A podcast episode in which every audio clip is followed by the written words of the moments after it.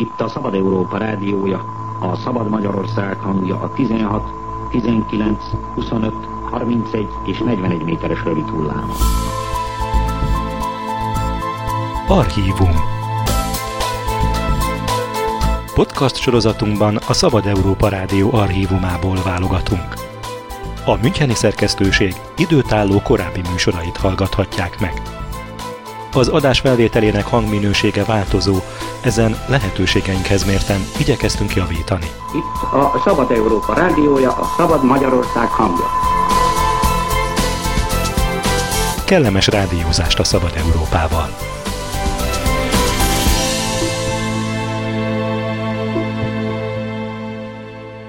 Most meghallgathatják a Szabad Európa Rádió 1992. november 8-án sugárzott műsorát. Interjú Ekecs Gézával, a Szabad Európa Rádió nyugalmazott aligazgatójával. A riporter Tamás Otto. A ma híres nevezetes 60-as években, amikor Nyugat-Európában illúziók reszkettették meg az utcákat, amikor Kelet-Közép-Európában újabb tankok dübörögtek, és sokan úgy vélték, ha már kiismerték a hatalom természetét, képesek ki is fogni rajta, amikor a reménytelenségben is sok minden reménytelének látszott, ha más nem, hát az, hogy közös tudata volt a tagadásnak, amikor még kevesen sejtették, hogy nem csak zene, hanem közérzet is a rock meg a beat, hogy akár a tagadás ősi szelleme is megszólalhat általa, valahol Nyugat-Európában a szigorú elemzések meg az ironikus élveboncolások közepette föltűnt egy csöndes szavú, tárgyasan színes és érdekes disgyoké és aztán erre a távoli lemezlovasra rádiókészülékhez tapasztva fülét, mert akkor nem csak beszélni, még hallgatni is tilos volt bizonyos dolgokról, Kelet-Közép-Európa ifjú nemzedékei figyeltek. Szólt a Teenager Party és beszélt Cseke László, akiről akkoriban csak az ennek felderítésével megbízottak tudták, hogy valójában a Budapestről elszármazott Ekes Géza beszél. Az az all-round rádiós újságíró és szerkesztő, aki nem csak műfajt teremtett ezzel a műsorával, de szabadságérzetet is keltett, mert a zenében sokféleség volt, derű és erő. Ekecs Géza számos alkalommal tudósított Kantból, gazdája volt a forgószínpad műsorának. Nemrég nyugalomba vonult, de természetesen még találkozunk vele. Így szemközt ülve egy fogalommal az ember egy pillanatig elgondolkodik, hogy szabad-e tegezni azt, akit Magyarországon név szerint, meg a múltjából, meg a Szabad Európa rádióbeli szerepléséből mindenki ismer. Egy szóval tegeződhetünk -e. Szabad, ugyanis annak idején évtizedekkel ezelőtt az érkező levelek ugyan tiszteletteljes hangot ütöttek meg, levelezőlapok, de azért valahogy mindig kijött, hogy Lati bácsi már légy szíves, forgasd le azt a Rolling Stone számot. Én természetesen fenn szeretném tartani ezt a szokást, és nem kívánok tiszteletlenül beszélni, mégis kénytelen vagyok egy-két olyan kérdést föltenni, amely talán tiszteletlenségnek hat. Egy szóval, most olvastam az imént a nyugati magyarságról készített lexikonban, hogy Cseke László, azaz Ekes Géza a Szabad Európa Rádió híres díszcsokéja volt. Én azt gondolom, hogy nem egészen ez. Egy szóval valaki, aki 1927-ben született és Budapestről elindult, eltökélte magában mondjuk már gyerekkorában, hogy lemezlovassá vált? Nem, nem. Akkor még nem is volt fogalom. Az, hogy dicsítjuk ki. Nem, szó sincs róla. Ez egy teljesen véletlen volt. Egy szóval minek készültél? Milyen ö, környezetből származol? Én úgynevezett kispolgári környezetből származom, szüleim színészek voltak, vidéken játszottak, és én Budapesten nevelkedtem, mégpedig valami fantasztikusan szép gyerekkorom volt. Az akkori új Szent János Kórház ügyvezető igazgatója Papvári Árpád volt a nevelőapám. A szüleim Kecskeméten, vagy Erdélyben, vagy Miskolcon játszottak, vagy győrött vidéki színházakban. Természetesen fizettek értem. Én 1938-ig nevelőszülőknél voltam, ott az említett kórházban, nagyszerű lakás volt, minden első rangdókó volt, mondjuk kicsit a bizonyítványomra iskolá tanulmányomra nem nagyon figyeltek, de ez egy olyan stabil pont életemben, ez az életem első 12 éve, hogy csak egy egyszerű példát mondjak, amit nem győzött társaságban hangsúlyozni, hogy életem szomorúbb és kevésbé szép pillanataiban micsoda életerőt adott nekem kint valahol emigrációban, Párizsban, poloskás szobában, kőpadló, és hallod, hallod, hogy hogyan csikorog a téli éjszakán fölfelé a fogaskerekű vasút. Ugyanis az Uszent János, most csak János kórház, ugye ott volt, ez a hang mindig visszacsempésztem magamba. Ez egy olyan erőt adott, olyan fantasztikus volt. Nos, származásom úgynevezett kispolgári színész, akkor az érettség után, most volt egyébként az érettségi találkozónk, és érettségi után a Felkai Ferenc Szegről végre rokon volt, a Néró híres írója, stb. Madács színház, akkor került föl appám vidékre, és abban a szerencsében volt részem, hogy a pünkösdi féle Madács színházat megismerhettem. Várkony jött a híres Pirantello darabbal, Senyei Vera, Szemere Vera, stb. Tehát mondjuk kamaszkorban már érdekelt mindez a irodalom, ami hát az életben szép, és ami a jövő és a jelen, és a Felkai fölvett a lapjához, ez a háború után indult 46-ban, a Kossuth Népe című napilap, ez egy független napilap volt, de valahol a szociáldámokat a pártos tartozott, hiszen a nyomda a konstrukciában volt a szerkesztőség, egy helyen voltak a népszavával, a szávapistáékkal, a világossággal, a gergelyel, stb.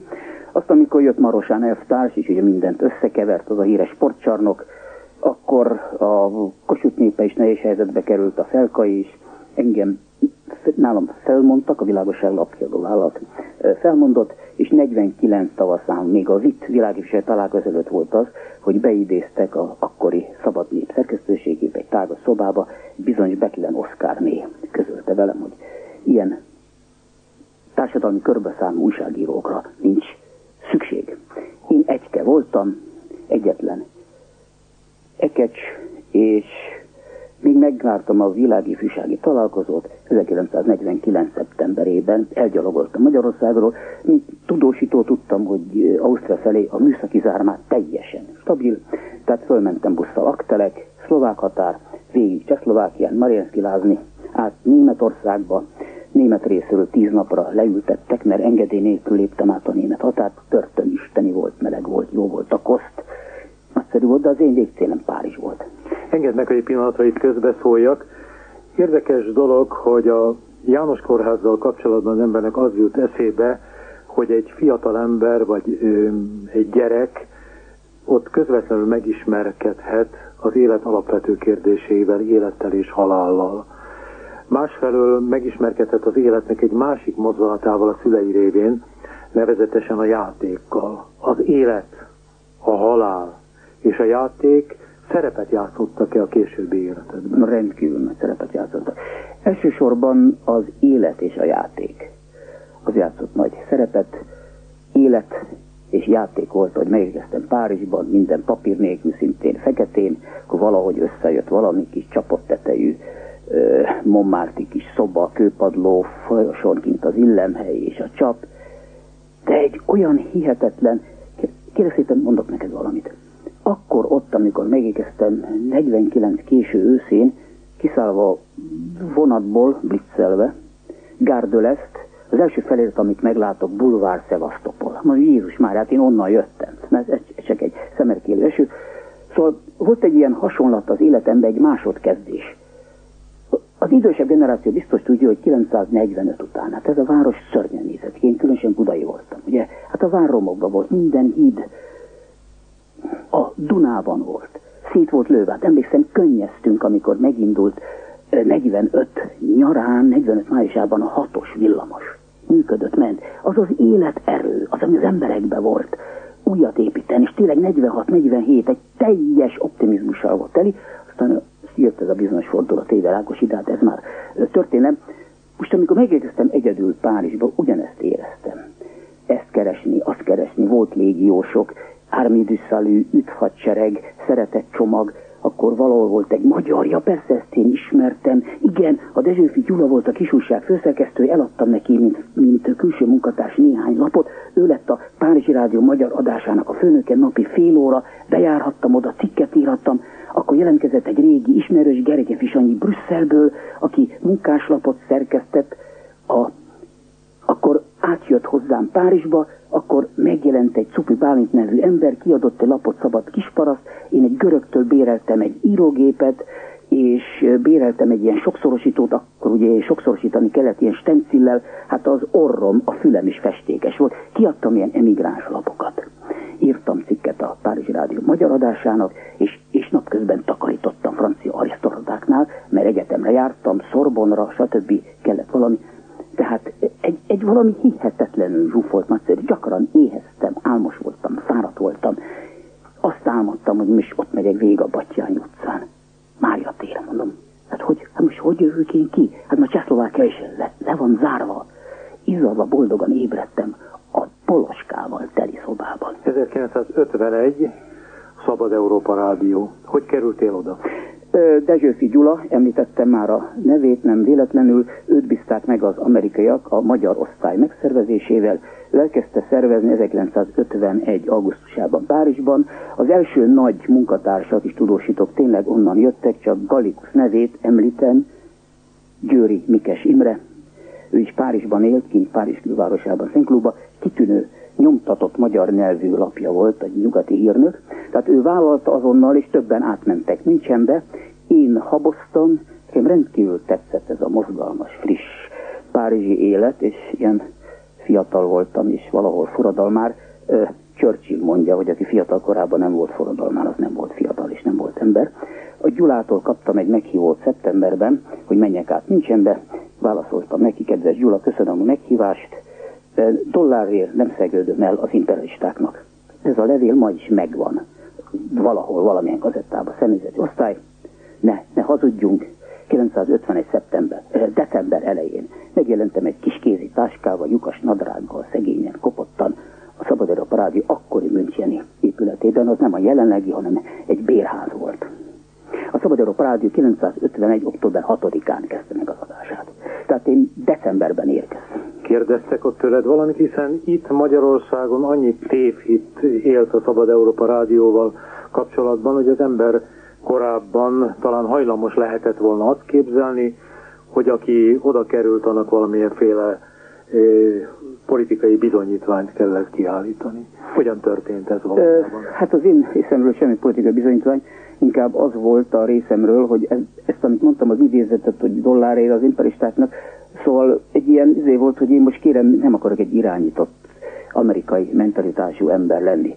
A többieknél én voltam a Benjamin, mondjuk, mint szerkesztő, a jóval idősebbek, vagy a részben idősebbek, hát egy Győri Mikes Imre, aki egy elsőrangú kiváló újságíró volt, ő 38 óta ért emigrációban, Franciaországban, vagy egy Cupi Bálint, a híres Bálint gazda, ő parlamenti képviselő volt, az első szabad háború utáni magyar választások alkalmával, 48-49-be került ki, vagy egy a népi írókhoz tartozó Borbándi Gyula például, hát ő is 48-49-ben jött el Magyarországról. Most viszont volt egy réteg, akik 44-45-ben jöttek el a visszavonuló német e, csapatokkal, részben arisztokrata, részben ilyen nagypolgári, részben újságíró. Egy egyszerű példát mondok, az illető már elhunyt, Béri László, akiről az amerikaiak úgy vélték, hogy kicsit megpörkölődött a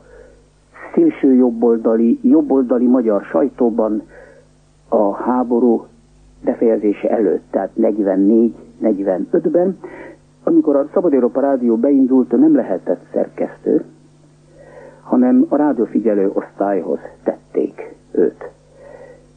Később, amikor a hidegháború odáig fokozódott, hogy valahol az volt az érzés, hogy mondjuk a politikai múlt nem olyan fontos, az a fontos, hogy ki hogyan tud ma, akkor 1951, 52, 53 jól, szerencsésen érvelni, akkor volt az, hogy az amerikaiak, akik halálosan komolyan vették úgynevezett háborús bűnös, vagy nem háborús bűnös, lazítottak. Tehát akkor a Szabad Európa Rádiónál két-három esetben mindig ma már érett fejjel hülyeségnek tartom, hogy baloldali vagy jobboldali, van tisztességes ember és nincs, nincs tisztességes ember, de valahogy az volt a, a szempont, hogy most már nevessünk gátat, tehát mindenkit fölvettük. Például az illető, akit említettem, akkor lett például szerkesztő, egy elsőrangú újságíró volt, ilyen gyakorlat. Ez a régi vágás, hogy én neveztem őket körüti újságíró.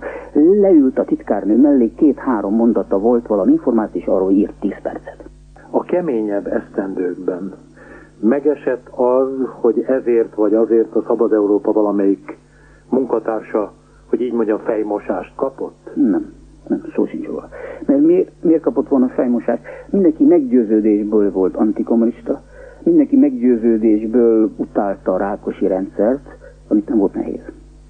Az köztudomású, hogy ha jól tudom az évszámot, 1958-tól valami egészen újat kezdtél, itt Magyarországon legendája volt a Teenager Partinak rövidesen.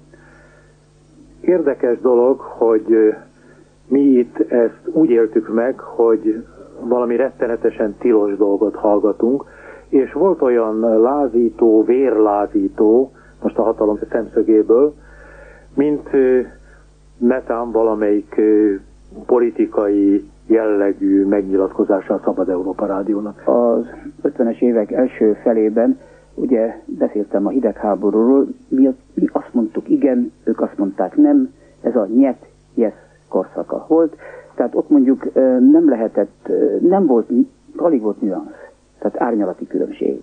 Akkor jött 56, a mind meg annyi ugye magyarországi megrázkodtatásával, borzalmával, akkor kétségtelenül mind az amerikai vezetésben, mind az akkori magyar vezetésben felmarult, hogy hogyan tovább. És akkor született meg az, az ötlet, hogy kellene csinálnunk egy napi bánatot bút felettető zenés műsort. Ne felejtsd el, nyugaton, elsősorban az Egyesült Államokban akkor robban be egy új zenei generáció, rock'n'roll, Elvis Presley, Little Richard. Egy új generáció ott a tengeren túlra lelkesedett. Ez lassan átterjedt ide Európára is. Tehát mindez hozta magával, ami később úgy mondjuk, hogy beat korszak, tehát Beatles korszak, 60-as évek eleje. Tehát én valahol erre a hullámhegyre ültem rá, amikor nem tudtam róla, hogy ez mi lesz, hogy lesz, amikor elindítottam ezt a műsort, hogy miért én, hát én voltam a szerkesztőség legfiatalabb tagja. Nos, elkezdtem ezt a műsort, éveken át azóta érzem, hogy fekete lyukba beszélek. Ez ment évekig, 60-as évek elején fölismerült bennünk, hogy egyáltalán semmi visszhang. Pedig itt érdekes módon éppen attól tartottak, hogy a szónak a csillagászati értelmében van szó egy fekete lyukról, nevezetesen, hogy olyan vonzó ereje van ennek a műsornak, hogy ismered bizonyára ezt a kifejezést, hogy valami iszonyatos fellazítás folyik onnan. Gondolom ez az eszelős vélemény mindenkihez eljutott, aki odakin volt. Másfelől engedd meg, hogy ezt megkérdezem, nem kellett időnként félned? Nem fordult elő, hogy megfenyegettek netán, nem, vagy nem, nem, nem, nem, nem. Legalábbis nem vettem észre. Nem tudok róla. Na most a fekete lyuk korszak után, hogy hirtelen, nem is tudom, hogy hogyan, valószínűleg ez párosult, a kádárék a 60-as évek elején 64-65-ben lazítottak. Tehát emberek kijutottak, fölkeresték a Szabad Európa rádiót, akkor láthattam arcokat, mert arcokat sose láttam. Arcokat, akik, ja, a cseke, keresünk a csekét. Akkor döbbentem rá arra, hogy ennek a műsornak valahol valami átütő ereje volt. Megindult hirtelen a levél és a levelezőlap áradat. Valószínűleg ez központi engedély volt, hogy fölmérjék, hogy tulajdonképpen az ország, illetve az új generáció mit kíván. Akkor indult be, kollégám és időközben jó barátommá vált Komjáti György, csak fiataloknak című műsora, ami egy koppintása volt ugye a Teenager Partinak, csak ő neki szegénynek az volt hátrány, hogy neki nem, nem volt annyi angol vagy amerikai lemeze, és ő nem tölthette meg a műsort csak angol és amerikai felvételekkel, ugye őt hát fölülről irányították. Nos, Bocsáss meg, de azt gondolom természetesen köztudomású volt, és magad is számoltál azzal, hogy itt nem csak egyszerűen zenéről van szó, hanem olyan fajta életérzésről, olyan fajta gondolkodásváltozásról, amely ez alkalommal zenében fogalmazódott meg. Hazudnék, vagy legalábbis arról is. Ugye? Hazudnék, azt mondanám, hogy akkor ez így megfogalmaztam volna, ha akkor valaki interjút csinált volna velem. Ma ezt tudom. Én akkor szórakoztatni akartam, lelkesen csináltam ezt a műsort, párhuzamosan még más műsorokat is. Valahogy nekem a legkedvesebb gyermekem nem is a, Teenage Party, hanem a Forgószínpad című műsor. Nos, ezt csináltam hétről hétre, aztán láttam, hogy bővül, érdeklődés van, levelek vannak, bővítettünk hétvégén kívánságműsor. Most attól a pillanattól kezdve volt valahol egy cinkosi kapcsolat, egy rendkívül nagy magyarországi rétekkel, többségben fiatalokkal, akik mindig jeligés levelet írtak, ha véletlenül is szerepelt mondjuk város, ahonnan ők írták egy kisváros, és sosem mondtam azt be, tiszteletlen, vagy durva, vagy, vagy jelzőt, sorokat ezek a levelek, levelezalapok nem tarmaztak, aranyos, szellemes jeligéket, nem győzöm hangoztatni, hogy mai napig keresem, meg tudom állapítani, nem megőriztem a levelét, például farmotoros giliszta. Mondjuk ilyen jelige. Bűbáj, aranyos, kedves, nyilván egy unalmas számtanórán találta ki valamilyen lurkó.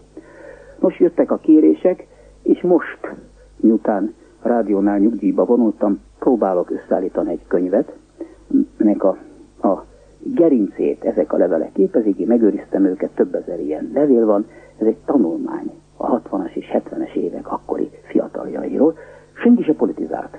De ezzel, hogy nem politizált, politikussá vált, én, ha valaki végighallgatja hangszalagokat, valaki fölvette, egyetlen egy politikai kifejezés az én zenés műsoraimban nem hangzott el. Most ez idegesíthette a rendszert, ezért csináltak belőle politikát.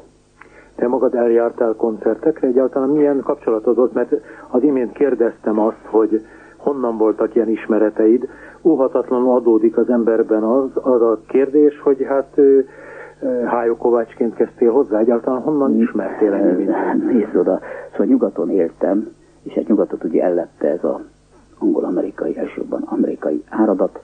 A rádiókban csak ez szólt, volt egy nagy előnyöm, hogy ugye Münchenben rendkívül hallgatott rádió volt az ESN, az American Forces Network, tehát az amerikai Németországban állomásozó amerikai hadsereg rádió, ők egy az egyben azt adták, ami Amerika. És ezen a téren akkor az Egyesült Államok évtizeddel előbbre volt, mint az akkori Nyugat-Európa. Említetted a forgószínpadon. Igen, igen, igen. Ez 62-63-ban indult be, előtte volt, hogy 25 perc a világ körül, akkor igazgató Bede István egyszer egy értekezleten kiborult, és azt mondja, hogy ez csak időjárás tartalmaz, és ásatásokat, gyere be öcsém, mi az elképzelés. Ezért én mondtam, hogy egy az egyben nem politikai itemeket, a világról színes itemeket csináljunk, zenei, bridgekkel, zenei megtörésekkel, stb. Így született meg a forgószínpad, amit aztán kiváló kollégákkal lehetett csinálni. Vajda Albert, ugye a humorista, Borbé László, kitűnő kolléga volt, kitűnő szerkesztő volt, szóval sikerült összetennünk tényleg néhányan, egy-két, akkor még kevesebb külföldi tudósítóval. Egész egyszerű a recept. A nagy nyugati távirati irodáknak mindig van egy úgynevezett B-wire, tehát a második csatorna, adják a színes sztorikat. Erről, arról, amarról. Mi ezeket megkaptuk angolul, franciául, németül, le kellett fordítani, meg kellett szerkeszteni. Bejöttünk reggel kilenckor, három órakor, fél négykor kiadtuk a produkciónak azt a 35 vagy 40 percet, vagy 50 percet, az szerint, hogy hogy, hogy volt a, a program. Fölvették, megtöltötték zenei bridge és ment. Szép karriert futottál be, hiszen az imént, talán szabad ezt a kifejezést használni, mentél csak nyugdíjba, és a magyar adások aligazgatójaként búcsúztál el. Vajon a Szabad Európa Rádió magyar adásainak egyik vezetőjeként mit tapasztaltál? Elegáns, nyugati, magyar urak társasága volt a Szabad Európa Rádió, ahol mindig megtalálták a kellemes vitamódszert, vagy pedig azért, hadd kérdezzek egyenesen, ott is voltak belső feszültségek, nagy viták. A belső feszültségek nem nagy belső feszültség és nem nagy feszültség volt, az 50-es évek első felében már említettem, egy 1949-ben egy vesztes háború után kikerült Ekegy Géza, aki akkor 23 éves volt, természetesen már jóval másképpen gondolkozott, mint a mondjuk a Horti rezsimhez tartozó volt kormánypárti újságíró. De ennek sose volt durva ellentéte. Ez mindig az volt, hogy kivárni. Ő is alkalmazkodik egy demokratikus alapokon álló rádió állomás támogató ország mentalitásához, és ez pedig egész röviden a liberális Amerika. Tehát ö, mindenki akkor érdekes módon nem a pénzért, nem, nem, nem. Én is többen azt mondtuk, hogy na, két-három hónapra elmegyünk a Szabad Európa Rádióhoz. Megmondom őszintén, ez egy történelmi tény. Az első szerkesztői fizetés 190 dollár volt, akkor a dollár 4 márka 20 volt a megszállt Németországban, tehát mondjuk körülbelül 801 néhány márka volt a havi fizetés, ami szép volt, ami nagyon jó volt, talán az ember Lukas nadrággal érkezett valahonnan valamelyik városból, de nem ez volt a minden. Bemaradtunk este hét után, nyolc után, tízig, tizenkettőig, mit lehet még beolvasni, mit lehet még érni, hiszen öttől éjfélig közvetítettünk műsort. Ö, nézd, valahol az egy teljesen más világ volt, más generáció volt. Én megéltem azt is, szomorúan búcsúzom tőlük, megéltem az újat, szomorúan búcsúzom tőlük is. Miért? Nem tudom, hogy tudják-e, hogy milyen fontos pozícióban vannak, és nem tudom, hogy fölismerik és tudják-e annak a jelentőségét, hogy még ma is a rendszerváltás, illetve a módosított vagy csúsztatott rendszerváltás után is milyen szükség van egy abszolút semleges, objektív hangra. Ezt én Cseke László nevében mondom, és sosem voltam hajlandó jelzőt mondani együttessel, zenekarral kapcsolatban. Kedves gyerekem volt a filmszakma, filmkrónika címmel közvetítettem. Boldog vagyok, hogy 38 alkalommal lehettem ott Cannes-ban, vagy a Velencei Filmfesztiválon, vagy Ber Berlinben. Mindig egy filmről beszámoltam, az első véleményem nem az, hogy agyon csapjan, hanem tájékoztassam azt a hallgatót, aki esetleg csak 10 vagy 15 év múlva láthatja, mert akkor Magyarországon az volt a helyzet egy, egy nagy nyugati filmmel kapcsolatban, ritka esetben volt, hogy két-három évvel később mutatták be Fellini édes élet, persze, Dolce Vita, mert az bírált az akkori olasz társadalmat, de nagy művek csúsztatva, sok évvel később kerültek, tehát mindig vigyáztam arra, hogy tárgyalagos legyek, persze feladatom mondjuk könnyebb volt, én nem kommentárokat írtam Örülök annak, hogy használtad ezt a kifejezést, hogy tárgyilagos, mert én jobban szeretem, mint azt, hogy semleges. Hiszen ezek a műsorok nem neutrálisak, hanem objektívek. De engedd meg, hogy egy picit valóban rólad is kérdezzek. Hogyan élsz most, mint magánember? Milyen körülmények között? Elérted-e azt, amit szeretnél? Nyugodtan, kiegyensúlyozottan, jó családi körülmények között élsz Kérlek szépen, nem vagyok babonás, de lekopogom. Megváltam a rádiótól, a rádiónál, mivel én hát régi munkatárs voltam, és a rádióhoz külföldi papírokkal kerültem, tehát szolgálati lakás járt, hiszen én Párizsból jöttem, én szolgálati lakásból most áprilisban átköltöztem egy magán privát lakásba feleségemmel, nekem három gyermekem van, legidősebb a lányom, Zsuzsanna, ő az Süddeutsche Zeitung, tehát a leg, egyik legnagyobb német lapnak a belső munkatársa. A fiam, aki tova 30 éves, ő fotós, el, elvégezte a fénygépészeti főiskolát, pillanatilag Los Angelesbe dolgozik, egy holland-amerikai fotográfussal. A legkisebbik a 28 éves kis Géza, ő is Géza, ő most végezte el Darmstadtban, az egyetemen a biokémiai főiskolát, végzett mérnök, kilépnek az életbe, vagy már kint vannak az életbe. Feleségemmel vagyok, egy München egy új negyedében, de mi tulajdonképpen a város szívében, úgynevezett Schwabingban, nagyszerű lakásban, és valahogy érvényesül rám, én egy szenvedélyes szauna látogató vagyok, egyébként ez volt az egyetlen szenvedélyem az elmúlt évtizedekben. Minden hétfőn délután mentem a Müncheni városi szaunába, csak lehettem. Ott nyugdíjazásom előtt egy nagyon öreg német törvényszéki bíró figyelmeztetett, hogy Herr Ekecs figyeljen ide maga még munkaviszonyban van, gyorsan intézen el mindent, mert ha nyugdíjba megy, nem lesz ideje. Három héttel ezelőtt megint Budapesten voltam, mert egy gyerekkorom egy kedves bácsi, az úgynevezett Józsi bácsi halt meg, Szokolyára elmentem végtiszteletet adni neki, ő volt az, aki nem volt családtag, de az első oszonadrágot vette, fagylaltot vett az angol parkba, ugye a Vidám Parknak a régi neve mindig elvitt. Tehát ilyen útjaim vannak, akkor szerencsém volt most lent lejárni Szevijában, a világkiállításon, az Expon végigélni azt a fantasztikus, nagyszerű előadást, amit a Szabad királlyal több ezer spanyol előtt magyarul előadták a rockoperát, egy az egybe vették a spanyolok alapot, mint a, pedig csak szórólapokon kaptak értesítést arra, mi az, hogy István, mi az, hogy Géza fejedelem, mi az, hogy Sámán, mi az, hogy Koppány. És nem győzöm említeni egy pillanatot, és ez élete végéig megmarad, ebben az országban születtem. A Szabad Európa Rádió 1992. november 8-án sugárzott műsorát hallották. Ekecs Gézával, a Szabad Európa Rádió nyugalmazott aligazgatójával, Tamás Otto beszélgetett.